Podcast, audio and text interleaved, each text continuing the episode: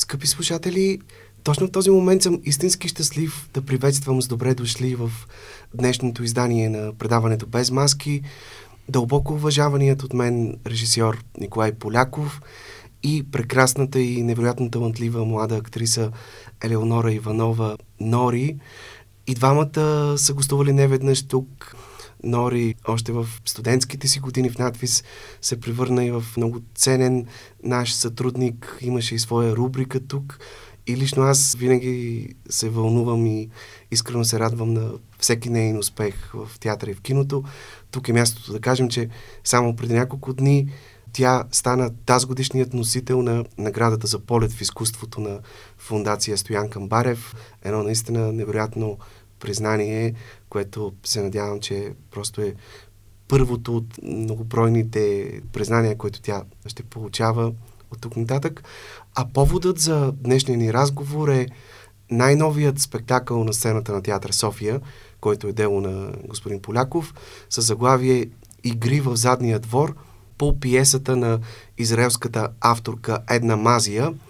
Премиерата на спектакъла се състоява в навечерието на Великденските празници на откритата сцена Сълза и смях, тъй като, както знаете, поради ремонтът, който тече в сградата на театър София, трупата, ръководена от Ириней Константинов, в момента е по-скоро пътуваща и гастролира на различни софийски сцени. И така, здравейте и благодаря ви искрено, че приехте поканата ни за този разговор. И ние благодарим. Здравей, Данчо. Господин Поляков, Игри в задния двор е спектакъл, който продължава една тенденция в вашата режисьорска биография от така 10 на 15, дори повече години, да поставяте за първи път на българска сцена текстове на съвременни драматурзи, които, макар и непознати у нас, вече имат своето ярко присъствие и запазено място в семейството на световния театър. Достатъчно да припомним имената на автори като Джон Милингтън Синг, Лукас Берфус, Пола Вогъл, Мойра Бафини, Йоанна Овшанко, които благодарение на вас се срещнаха с българските зрители. Разкажете как всъщност открихте тази пиеса, с какво ви грабна нейния текст и ако цитирам вашите думи от програмката към представлението, кое всъщност провокира увереността ви, че можете да разкажете по интересен начин този сюжет, свързан най-вече с живота на няколко тинейджери, четири момчета и едно момиче.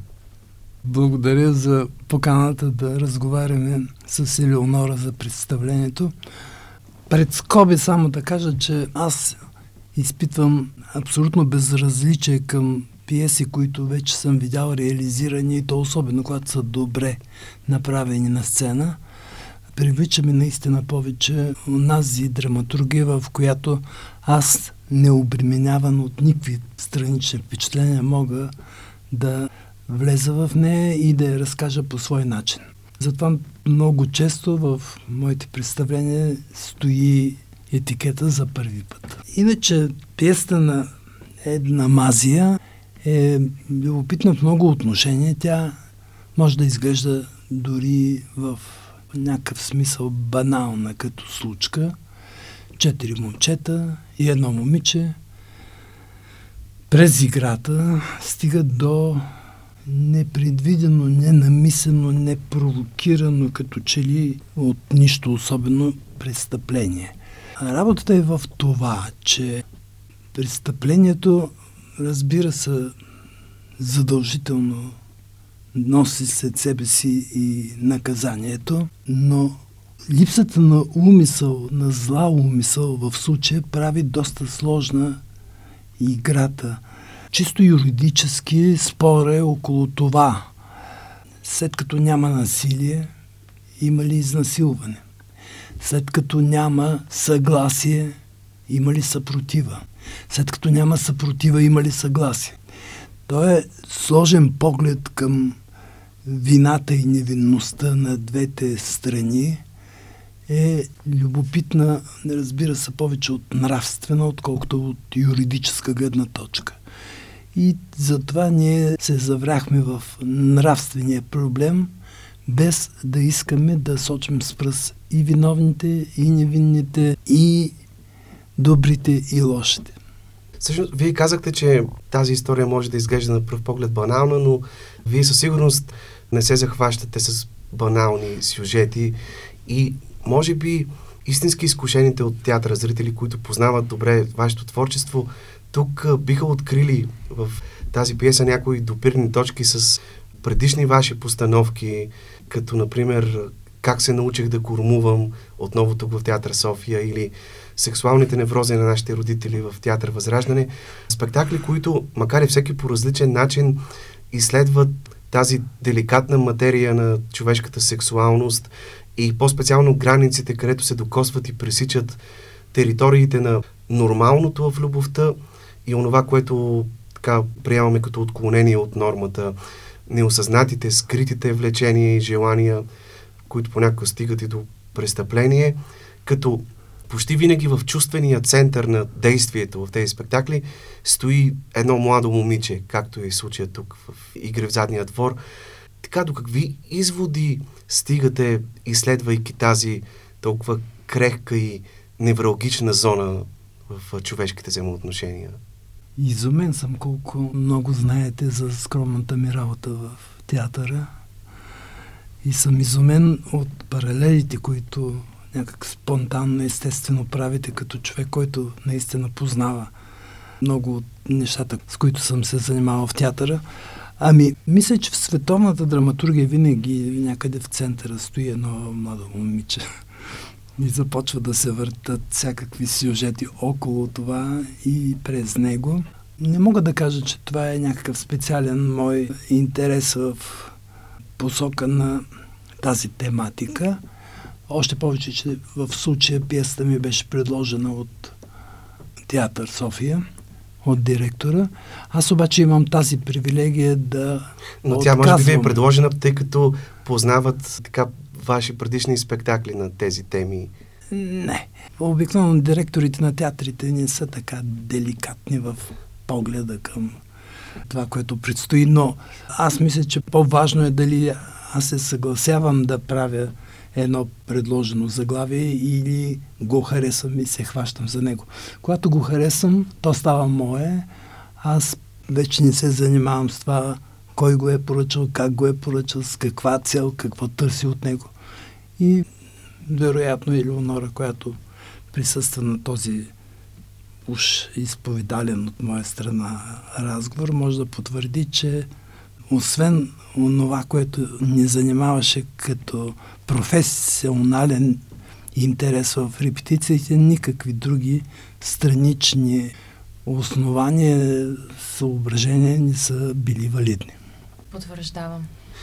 Ето сега, а, преди да включим и Нори в разговора, е важно да припомним, че именно във ваши спектакли своя същински дебют, началото на професионалния си път в театъра, осъществиха някои от така най-разпознаваемите в момента и обичани български актриси, като Елен Колева, Христина Караиванова, Лидия Инджова, Луиза Григорова, Снежана Макавеева. Сега Нори вече изигра няколко силни роли в театър София. Вие обаче как я открихте за себе си и как решихте да й поверите именно на нея главната роля в този спектакъл? Без някакви особени колебания, мисля, че нещо мое открих в нея. Мое, казвам, като разбиране, като театрална етика дори, като технология на работа. С течение на репетициите откривах колко тя наистина е талантлива и нейните хоризонти са много, много далеко от тук. Понеже всички много я хвалим напоследък, аз почвам да се притеснявам, защото притесненията не знам, че са напразни. Тя е един добре стъпил на земята човек с ясна представа за това, което и предстои. А всъщност нейният път започва, аз бих казал, по труден начин. Започва успешно. Колкото и това да е парадоксално, когато един актьор започне трудно, той се бори, той се влага всичко, за да може да преодолее препятствията, през които минава, за разлика от така щастливия шанс, какъвто ето виждаме всички, не е кацала на рамото на Елеонора, може би ще започне да изглежда професионално този път, не чак толкова труден. Само, че това е леко измамно усещане. Надявам се, че тя разбира това добре. Всъщност не се надявам, а го знам, защото вече мога да кажа, аз познавам това момиче добре. Тази актриса още по-добре. Нори, ти самата как се бориш с това леко измамно усещане, което успехите могат да донесат на един млад актьор, че пътят е по-лесен, отколкото изглежда. Аз също искам да кажа, че познавам още от словенските години Нора и съм абсолютно убеден, че тези нейни заслужени плодове, които в момента така обира, благодарение на сериозния труд, който е положила, в никакъв случай не биха така я главозамаяли или я накарали да повярва в лесния успех. Ами, аз не се оставям на това нещо много да ме вълнува. Естествено, радвам се, когато някой ми каже браво, но нали, в крайна сметка не обръщам толкова внимание, понеже аз просто си върша работата. И на мен ми е кев да си върша работата. На мен това ми доставя удоволствие, ми носи смисъл, така че аз не го правя, защото искам да съм много известна и успешна и богата. Аз го правя, защото намирам смисъл за себе си. Затова и толкова се надявам, че това нещо не би ми повлияло. Разкажи какво беше усещането за теб в случая да влезеш в кожата на едно 14-15 годишно момиче, да се върнеш към тинейджърските си години. Ти си споделяла, че това не ти е чуждо и че би се радвала да изиграеш едно дете, едно такова момиче, което се намира в онзи чуден период от човешкия живот, когато волният устрем на детските желания, на детските лудори, някак постепенно се прилива в първите ухания на настъпващата, но някак все още едва напъпила зрялост. Този момент на неусетното порастване, който така едно момиче преживява някъде именно в тази възраст, 14-15 години. Да, много ми беше интересно. Аз наистина съм споделяла, че ми се играе дете, момиче. Интересно ми е просто, наистина го чувствам по някакъв начин близко до себе си, но в същото време ми се струва интересна, интересна тази работа. Двори ми беше много Хубаво ми беше да си разчитам двори, харесва ми да бъда двори. Има една такава дуалност някаква в нея, която продължавам да търся и да се опитвам да разбера какъв точно е хода към това нещо да се почувства и да се изкара. И именно това докъде стига детето в нея, в кой момент се появява някаква неосъзната женска енергия, сила, докъде е нейната чистота, такава детинска, искрена и къде се появява мръсното в нея, защото там има нещо много мръсно в този персонаж, което това за мен е най-любопитно. Колко е добра, колко е лоша, кога е добра, кога е лоша, кога тия двете неща се сменят. Ти самата познаваш ли момичета като двори? Срещала ли си ги в живота си? Черпила ли си по някакъв начин така и от твоя личен тинейджерски опит? Ами, аз мисля, че Двори може да бъде доста типична тинейджърка. В смисъл, че може би наистина много... Аз я почувствах по някакъв начин близка до себе си, някакси свързах нейната природа с моята. Може би доста съм черпила от, от себе си. Да. Понеже тук в спектакъла една от най-интересните теми е как през играта, през невинната детска игра, понякога нещата ескалират до престъпление. Къде е онази тънка граница, прекрачването на която всъщност води до това представление? Тънката граница между опиянението от играта и насилието, между флирта и агресията, между това доброволно да участваш в тези невинни забавления и въпреки съпротивата си да станеш жертва на насилие и до каква степен според теб в тези случаи едно момиче допринася дори неволно чрез сексапила, който излучва, чрез поведението си да стане в крайна сметка жертва на, на такова насилие. Аз още първия път, когато прочетох пиесата, до самия край, аз не мога да обвиня Двори нито за момент. За мен тя е абсолютно невинна. Липсата на съпротива не означава съгласие. Това за мен е на 100% вярно. Естествено, да, може да е имало известна доза предизвикателство, но то не е било целенасочено, не е било с тази идея. Всъщност границата се размива, понеже от нейна страна има удоволствие, има любопитство. Може би това е нещото, което просто размива границите, но това някакси не означава нищо. Това, че тази опасност самата не я привлича и доставя удоволствие, не означава, че трябва да се стигне до самия край, както се случва. Всъщност, на времето режисьорът Леон Даниел беше споделил по повод неговия спектакъл Ромео и Жулиета в Видинския театър, че там той искал да изследва процеса как от играчката се стига до плачка. Един процес, в който, както самия той казва, няма лоши хора, а има закономерност от лоши грешки. В този смисъл, какви са вашите наблюдения, понеже и тук така процесът е до някаква степен сходен.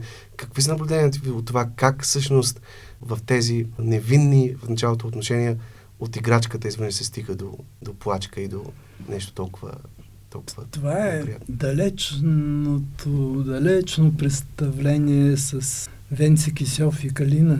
За да, ето вие го помните. Да. Помня да. Калина, Журета, ходеше с една филия с мармалат. Непрекъснато беше цялата уплескана в този мармалат. Понеже поставихте въпроса за границата, къде е, според мен тези ясно очертани граници, или както ги наричат сега червени линии, ги има в политиката. Там е лесно и, и достатъчно бързо човек може да се ориентира. В живота тези граници никога не са очертани. Те са въпрос на усещане. И човек никога не е съвсем сигурен дали точно вижда тази граница, дали точно знае къде трябва да спре или може да прекрачи. Това е и целият проблем на морала. А Морала е главният проблем и на драматургията. И тогава за тези, които се заемат с разчитане, търсене на тази линия, която не бива да се прекрачва, никак не се чувстват, как да кажа, сигурни, удобно, знаещи кое и как е. Но аз, за, понеже така, нашия разговор естествено се върти около Елеонора, аз мисля, че нейният проблем не е двори. Тя има две роли в спектакъла. Другата роля тя е прокурор, който съди момчетата, които са извършили насилието. По време на репетициите, сега ще издам тайна, не е тайна, така, вътрешна кухненска наша работа, аз се оставях с удоволствие съвършено свободно да работи върху Нори. И тя усещаше тази свобода от Върху моя страна. Отвори. Върху отвори, да. Извинявайте. Почнах да ги смесвам и то не от днеска. Моето усилие беше да я съсредоточа върху прокурорката, защото това е нещо друго. Това е, това е вече не природата просто на актрисата, а природа на ролята.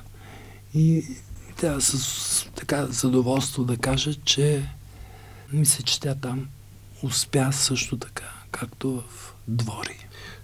Да, всъщност, нека да кажем, че тази пиеса е по действителен случай. Едно групово изнасилване на 14 годишно момиче от страна на няколко тинейджери, което буквално разтърсва Израел в края на 80-те години на миналия век и всъщност последвалия съдебен процес се превръща в източник на вдъхновение за авторката Една Мазия да напише тази пиеса. И наистина изключително щастлив ход от нейна страна в пиесата е това, че актьорите играят по две роли. Те са едновременно и извършителите на насилието и техните адвокати, т.е.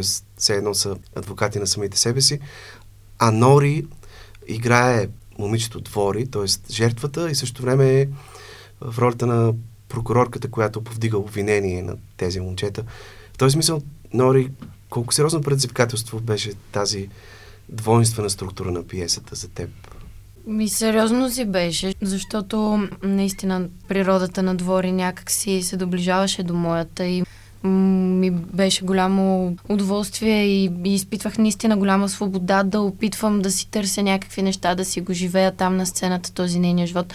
Докато прокурорката тя ми е доста по-чужда и като цяло това срещу което и за което тя се бори, за мен самата е важно и много исках концентрирано да подходя към този голям въпрос, който тя поставя. Със сигурност ми беше по-трудно прокурорката, но ми беше много важно да, да я намеря, да я концентрирам и нали, то това продължавам да си го търся. И всъщност тази промяна на персонажите се случва много бързо в спектакъла. Буквално за секунди слагаш една тога и вече си друг човек, като трябва да преобразиш и психиката си, съответно и актьорските си средства, за да станеш този друг човек. Срещнахте ли някакви сериозни трудности в тази динамична смяна на образите, които пресъздавате на сцената? Ами, може би самата смяна не е чак толкова голям проблем, смятам, но има моменти в спектакъла, които може би това, което е, че наистина и самия спектакъл е много динамичен на моменти. Примерно аз усещам, че съм се задъхала много и че сега трябва да се събера от това задъхване или пък момента с бирите, например. Ето сега тук ще разкажа една много забавна за мен случка. В спектакъла трябва да изпие моята героиня Двори две бири, една след друга, на екс. Да, даже първо оговорката е за три, но после се съгласява да е поне две. Точно така. И аз по принцип не пия бира, мразя бира, наистина ненавиждам бира, но какво да се прави, трябва да го направя. Естествено, измислих вариант как да се пробие кенчето и да се всипе вода, но не искам да се отказвам, защото съм претенциозна, примерно. Исках да си го направя и пробвахме с безалкохолни бири. Да, обаче те много се пенят и започва пяна да излиза от всякъде. И не мога, и не мога да ги изпия. И си казахме, добре, ще пробвам с алкохолни бири. Няма как, трябва да се направи това нещо. А и ти трябва да ги изпиеш почти на екс, да. всъщност. Това е условието. Да. И изпих ги тези две бири. Мисля, че даже тогава точно директора гледаше. Или... Не, не, не, след това беше. Няма значение. И свърши сцената мина добре и облякох тогата. Трябва да се концентрирам за най-сериозната ми сцена, поне за мен най-трудната и най-тежката, като прокурорката. Слагам тогата, заставам на едно място, гледам ги момчетата и усещам, че аз се клатя. Усещам, че аз съм се напила наистина, просто алкохола вече действа. Той е рана сутрешна репетиция, не съм закусвала. И не знам какво да ги питам тези момчета, защото аз си мисля, господи, напих се. И да, това е, това е историята. Аз спомням Валю Ганев, който в контрабасът изпива не знам колко сериозно количество бира и винаги ме очудва когато ми разказа, че това е истинска бира, която трябва да изпива и цял ден не яде и не пие нищо, за да може организма му да бъде напълно обезводнен, за да може да приеме това количество бира. Така че това наистина е много, ето едно от нещата, които може да се даде колко, какви усилия трябва да положи един актьор и в това отношение, защото всичко е на сцената и се вижда, но така или иначе на премиерата, на която аз гледах, Нори игра прекрасно, нямаше никакви проблеми в това отношение. Ти каза, че ролята на прокурорката ти е била по-сериозно предизвикателство. А как се чувстваш в реципрочната на тази сцена, в която адвокатите на обвиняемите буквално подлагат на кръстосен разпит двори, като, като някакви прилипи, като някакви лешояди, буквално се нахвърлят върху нея, готови да я разкъсат. Това е много такъв силен момент в спектакъла. Аз много харесвам такива сцени. Много ми е приятно да се измъчвам на сцената. Някак си там аз просто се доверявам на момчетата, че ще ме съсипят и че ще ме изядат и, и те го правят, така че партньорите в случая ми помагат. Ако без техния труд там, аз нищо няма да мога да направя. И те всъщност го правят в момента, така че. Също, господин Поляков, защо решихте съдебният процес в този спектакъл да бъде представен така по малко по-необичаен начин, така някак, някак по-сюрреалистичен като че ли, някак по-фантасмогоричен, сякаш така като отзвук от света на майстора и Маргарита, предишния ваш спектакъл, който ви донесе толкова много признания и награди. Едно съдебно дело може да бъде и интересно, и достатъчно скучно. Трябва да призная, че тази сцена с, както я нарекохте, лишояди прилепи, е едно рисковано решение. По текст това е една съвършенно ортодоксална съдебна сцена, в която наистина въпросите са жестоки, но точни и ясни от професионалисти. Все пак ние се доверихме повече на усещането си за театър, за да си представим малко по-зримо онова, на което е, е подложена самата героиня Двори. Нейното усещане, че те са такива, а не, че това е реалният образ на и на поведението на тези мъже в съда. Всеки би казал, че това е неправдоподобно и все пак аз до тук не чух нито един човек, който да обвини спектакъла или мен специално, че съм прикалил нормите на правдоподобността в това. Що се отнася до двойнствеността на персонажите и на двойнствените задачи на актьорите, аз смятам, че ние в едно отношение облегчихме своята работа с решението на, на тази дуалност, ли наречете, като от самото начало заявихме, че това е съвършенно откровенно ясно и не е прикрито преобразуване или превръщане на един герой в друг. С това започна спектакъл, който си е наше решение, в което наистина първо момчетата първо се представят като адвокати, след това видимо за публиката се превръщат в играещи в задния двор. Буквално свалят си тогите и се да. Да, защото този ход на откровенната игра на двете начала много бързо и много лесно се възприема от публиката и те по-нататък не се запитат, ама защо така? Защото това е условие на самото решение, условие на самия спектакъл. Нори, ти спомена преди малко, че абсолютно защитаваш а, своята героиня. Всъщност всеки актьор така е склонен да адвокатства на персонажа, който играе. Двори е била 5 годишна, когато е загубила баща си. Очевидно е растяла без нужните и обичи и внимание. До каква степен обстоятелствата, през които е преминала, са я довели до, до тук, до тази нейна така мания да си играе сама в задните дворове и по площадките. И всъщност израз на себедоказване ли е това нейно така малко по-фриволно държание с момчетата, желание да бъде приета в тяхната среда, да получи тяхното признание, да покаже, че не е по-малко смела от тях, въпреки че с една или две години по-малка. Ами да, при всички положения някакси обстоятелствата са я довели до там. Аз някакси гледах много-много да не я обременявам с много мисли за травми, за минало и така нататък. По-скоро гледах на нея като едно момиче, което няма приятели. Има една приятелка, примерно, както се казва в една измислена история, която аз го приемам за нейна истина. И тя е сама. Или разбира се, когато види момчетата по-големи, интересни, а, един от тях и, и е грабнал лукото, някакси тя естествено иска да се докаже, иска да покаже колко е смел, иска да покаже, че няма страх от нищо, че може това, че може това, че може това. И реално те наистина дори чисто човешки, може би, те наистина имат много допирни точки. Тя, тя не е момичешко момиче. Тя наистина се интересува от мотори. Някакси наистина има за какво да си говори с тях. И да, и се стига до там, защото тя има нужда от внимание, има нужда да се докаже, има нужда да не е сама. Просто то ескалира.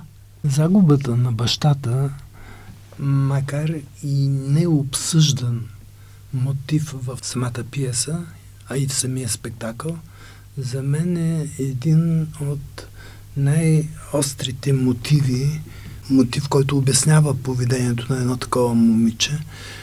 Тя отказва да го обсъжда този мотив, но го носи със себе си. Тя не може да се отърве от него и вероятно няма да успее, докато не се появи заместването, както казва Фройд.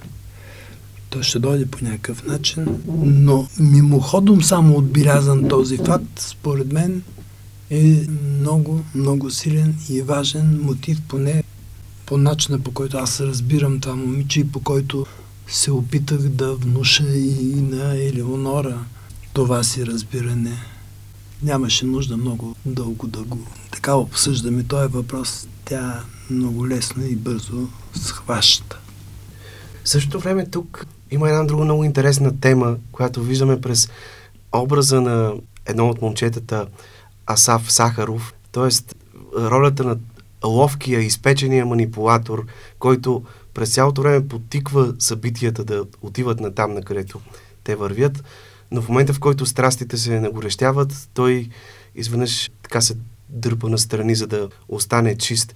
И реално той е, може би, най-виновният от всички, но се оказва единствения, който е оправдан поради липса на доказателства. Да, така е. Четирите момчета, макар възприемани като група, значи от една страна е ясно очертание, характер, визия, усещане за човека като двория и от другата страна е група.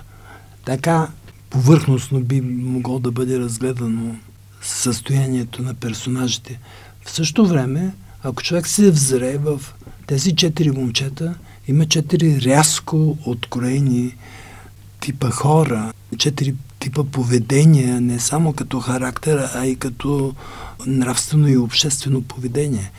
Един от тях, разбира се, най-яркия е Асав, манипулатора. Не по-малко ярък е човека с комплекси поради няколко основни причини за него. Шмулик, който и отнася най-голямата присъда, който в същото време би могъл да изглежда и най-невинен тая работа поради своето безкрайно увлечение по това момиче, изразено по обратния начин, както често става при децата, дърпането на плитките, удрянето, блъскането на момичето. Така, останалите две момчета, другите две момчета са, как да кажа, многообразието на тези съзряващи характери, които могат много лесно да бъдат проектирани в бъдеще и по отношение на професионалното им развитие, и по отношение на обществената им изява. Всъщност, в този спектакъл свой дебют на професионална сцена правят четирима студенти от надфис Даниел Кокушев, Димитър Стойнов, Денислав Маринчев и Рафаел Бижев. С какво именно те спечелиха доверието ви, господин Поляков, по време на кастинга, който сте организирали заедно с директора на театъра София Ренен Константинов, с ръководството на трупата. Кастинг, на който, доколкото разбрах, са се явили така близо 40-50 млади актьори и студенти, току-що завършили Театралната академия актьори. Да, изненадващо беше интереса, който проявиха толкова много хора към тази задача. Няма да скрия, че имаше момент, в който се обърках. Толкова много хора и в едни кратки, в много кратки възможни етюди, срещи трябваше да се вземе решение. Първо да кажа, че почти не сбърках никъде, но как стана това, нямам съвсем точно обяснение. Вероятно, нещо интуитивно се задвижило и сега съм страшно доволен от среща с тези момчета. Ние репетирахме не само с удоволствие, но и като че ли от един и същи курс си правим етюдите. И вие споделихте, че Нори е помогнала изключително много. Тя е била нещо като ретранслатор, като човека, който е помогнал да се стопи тази дистанция между поколенията, между вас и тези съвсем млади момчета, без това професионален опит. Спокойно мога да кажа, че Двори, прокурорката и това вече е третата роля, която играе в този спектакъл не знам какво ще стане с заплащането. Дали ще вземе предвид това директора, но ще му намекна. Нори, ти, ние си говорихме все ти ми каза, че това е бил един от най-вълнуващите, най-щастливите за теб процеси, които си имал до сега. Какво беше усещането да си партнираш с тези млади момчета? Аз първо, понеже присъствах на първия кръг на кастинга, И понеже много хора, които се явиха на кастинг, аз познавах или съм работила с тях и много се надявах те да бъдат избрани. И естествено така се случиха нещата, че не бяха избрани хората, които аз исках и познавах. И бяха избрани тези момчета и така напред репетиции, първите една-две, бях много скептично настроена. Изобщо не ги харесвах. Но после си казах, че трябва да си махна тези мисли от главата и да така по-чисто сърдечно да подходя, без такива негативни настройки. И всъщност, може би най-ценното в процеса беше в работата с тях точно, че те наистина бяха много, някакси много сериозно взимаха нещата, които правят. Бяха много отдадени, много дисциплинирани. Аз обожавам да работя в дисциплинирана среда. Ам, процеса беше, не мисля, че имаше един момент, в който си е проличало някакво напрежение или изнервен от когото иде. Просто процеса вървеше леко, вървеше както трябва да върви, вървеше много плавно и в същото време усещах как с всяка репетиция нещо се променя, нещо се развива, нещо се случва. Дори да има малко по-трудни моменти, след това си правим едни по-дълги бележки и нещата се нареждаха. Аз доколкото разбрах, част от репетициите дори сте ги правили на открито в градинката пред театъра на армията, тъй като събитията в тази пиеса се случват на, в задния двор на едно кино, на една детска площадка, на която момчетата играят баскетбол, двори, момичето се люлее на ини люки и така това е изисквало една възможно най-автентична среда, в която да направите така първите си опити да се превъплатите в тези образи. Ами, да, Истината е, че понякога наистина имахме много, много сериозна работа да свършим от гледна точка на физическата част, на физическата партитура и беше много хубаво, че някакси всеки беше достатъчно отдаден да си отдели от времето, за да имаме някакви допълнителни, допълнителни часове за работа, което, което е много хубаво. А, а, аз съм много щастлива, че имахме възможността да работим с Александър Манджуков, защото не знам, той, той толкова много искаше от нас и някакси толкова високи бяха неговите изисквания и ние да, много имахме нужда. Как поне се справихте аз. наистина? Защото всички тези танци и каскади в спектакъла са негово дело, особено танците, които двори показва са наистина впечатляващи, а и самия акт на изнасилването е много красиво хореографиран, така че да не изглежда отблъскващо, да не изглежда брутално. Ами, какво да кажа? Трудно беше. Много различни неща пробвахме. Аз не бих казал, че съм най-добре физически подготвения човек на света, обаче стараеш се, бъхтиш се и така. И той още една от първите срещи ни каза, че сутрин трябва да тичаме между 5 и 8 километра. И с Даниел Кокушев установихме, че сме съседи и си казахме, добре, ще ходим на репет... ще тичаме до репетиции. Всъщност... Репетицията започва преди самото ми да, начало. Всъщност за първи път ми се случва да тичам до репетиции. Това мисля, че е доста показателно. И така срещахме се с Дани, тичаме до театъра, после вир вода, продължаваме да работим с Мамджуков и така. Ходят непрекъснато с синини, с изкочени неща, Както се случва и на децата, нормално по площадките. Не, и на актьори, които не се пестят по време на репетиции, които да. са си отдайни, когато пък наистина от тях се иска повече, какъвто беше случая. Те го даваха не само с удоволствие, но и с едно себе отрицание. А как стигнахте, господин Поляков, до визуалното решение заедно с Петя Боюкова, така че този заден двор и тази детска площадка да оживеят на сцената на сълза и смях? Никога не мога да разкажа как точно и какво точно се случва, когато един режисьор се договаря с художник, с сценограф, костюмограф, композитор или хореограф. Това са дълги обяснения, най-често с доста неясни термини, знаци. И когато се появи взаимното разбиране, взаимното усещане, нещата стават лесни. В случая с Петя Боюкова, с която аз работя за първи път, не ни бяха повече нужни от 5-6 дена и така стигнахме до решението. Нори, ти отскоро играеш в още един спектакъл на Николай Поляков Тирамису, отново спектакъл на театър София, където влезе на мястото на Снежана Макавеева.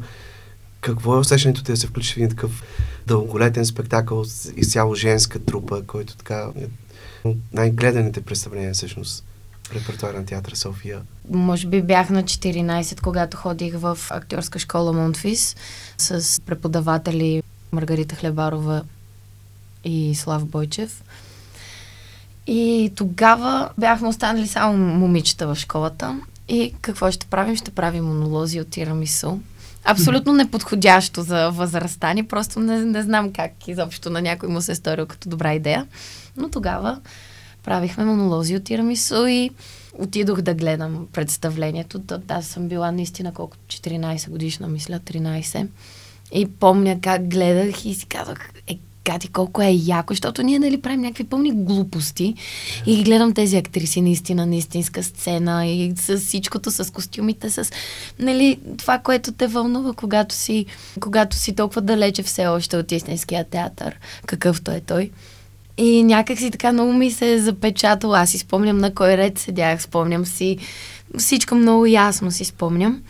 И всъщност, когато разбрах, че ще вляза в тирамисо, 14 годишното момиче в мен толкова много се радваше, така подскачаше. И, и аз самата физически подскачах и се радвах, не само вътрешно. И да, но често казано ми е голяма мъка в момента. Въобще много ми е страшен този спектакъл, понеже за мен лично, когато се наложи да вляза бързо в някое представление, това е някакъв много голям стрес и аз не се чувствам достатъчно... Никога не се чувствам достатъчно готова. Но така, за мен пред публика тече репетиция. Аз си признавам, че този монолог, който играеше Снежана, ми е любимия в спектакъла. Мисля, че е най-хубавия най-якия, така че ще дойда с удоволствие да те гледам в тази роля. Господин Поляков, как гледате всъщност на факта, че Тирамису се превърна в най-дълго играещия се ваш спектакъл. Вече повече от 10 години не слиза от сцена, се радва на много сериозен зрителски интерес. Очаквали ли сте, че това ще се случи, когато създавахте постановката и когато, спомням си, авторката дойде в България специално за премиерата тук? Не, никога не може човек да предвиди каква е съдбата на спектакъл, който прави. Знаех, че в Полша той има само за една година 100 представления. Тоест има нещо проверено по отношение на контакта на театъра с публиката, но това е само така за информация. А иначе аз имам няколко спектакъла, които са се играли много дълго. Едно ново пристанище на Стелия Костов в сатирата преди много години се да, играе... Аз имам предвид от сегашния афиш, нали, представленията, които... Да, от да. сегашния афиш това наистина е представление, което вече мина 10 години. Иначе вие имате легендарни спектакли, наистина, които и в пазарджишкия период, и по-късно и в младежкия театър. Но спектакли. влизането на Елеонора в представлението добави нещо към, към живота на самия спектакъл – между прочим, доста, за тези 10 години, доста актриси направиха това. Излизаха от спектака, после се връщаха. Много и... силни актриси има там. Наистина сменяха се някои... Ако някой ден... Ставаха майки, след това отново се връщаха на сцена. Ако някой ден ги съберем, ще стане нещо като Тони Касеве, която... Два състава направо. да, да. Нори, ти играеш доста плътно вече в програмата, в репертуара на Театър София и така едно от най-новите заглавия с твое участие е детското представление Феята от захарницата, по което децата буквално плодяват, доколкото разбирам. Какво е усещането? Какво ти дава партньорството с детската публика? Ами, за втори път ми се случва да играя в детско представление.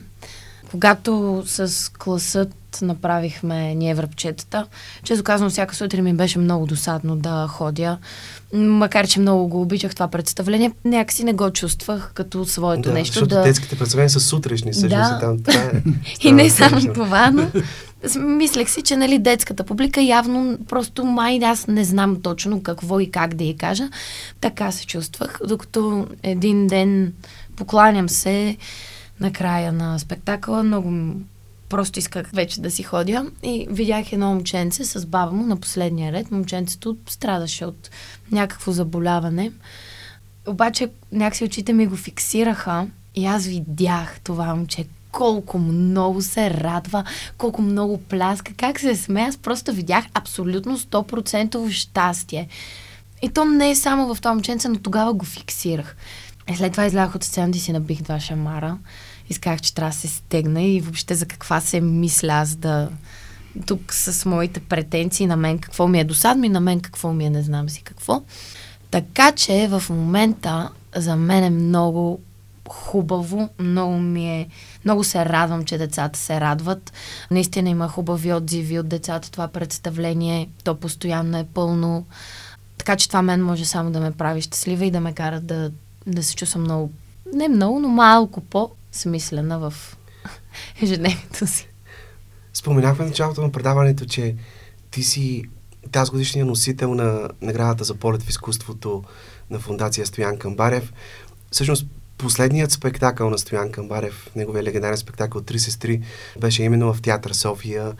25 години се навършат от смъртта на този режисьор и от спектакъл Три сестри. Колко сериозно е това признание за теб? Как гледаш на него и така увеличава ли то отговорността пред теб самата от тук нататък? Ами да, тежи си, честно казано. Много е хубаво да знам, че има хора, които вярват в мен, които ми казват, че началото на моя път явно някакси така тръгва добре. Да ми кажат, нали, че пътеката, по която съм поела за момента е сравнително правичка.